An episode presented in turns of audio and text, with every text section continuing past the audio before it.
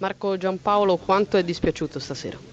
Eh, sono dispiaciuto per, per, per la squadra, per i nostri tifosi, perché la, la gara è stata ben giocata, eh, questa prestazione avrebbe meritato un risultato positivo quantomeno, eh, ed è giusto anche che ci arrabbiamo perché significa che diamo valore a, a, alla prestazione. Dopo quattro vittorie consecutive uno stop dell'Empoli, però l'Empoli che dimostra davvero a tutto il campionato di Serie A di giocare benissimo. Eh, Sì, ci, ci dispiace perché questa è una partita che avrebbe potuto darsi ancora, ancora più forza, anche se la squadra ce l'ha, però eh, le vittorie aiutano a crescere. Eh. È importante che, che, che, che l'Empoli continui a giocare a calcio, a proporre calcio, poi si può anche perdere, ma la strada deve essere quella e non tradire questi, questi principi.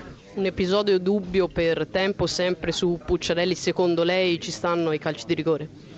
Beh, ho avuto modo di rivederli poco fa, a mio avviso sì, però poi questo non cambia nulla, la partita è finita così, l'arbitro evidentemente ha giudicato regolare l'intervento del difensore del, dell'Inter, ma eh, ripeto, i contenuti sui quali noi, io devo comunque ragionare sono altri, che, che sono la partita, cosa la squadra è stata capace di fare dentro la partita, come atteggiamento, eh, anche se poi so che gli episodi possono determinare il risultato, ma non ho mai detto alla mia squadra non ci hanno dato un rigore e abbiamo perso, non l'ho mai fatto e non, non lo farò mai.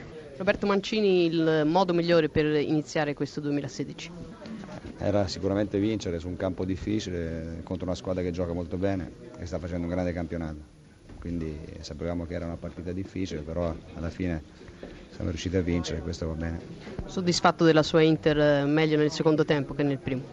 Beh, nel primo, soprattutto all'inizio, l'Empoli si è messo un po' in difficoltà, perché è una squadra che gioca bene, noi non riusciamo a trovare le distanze a centrocampo.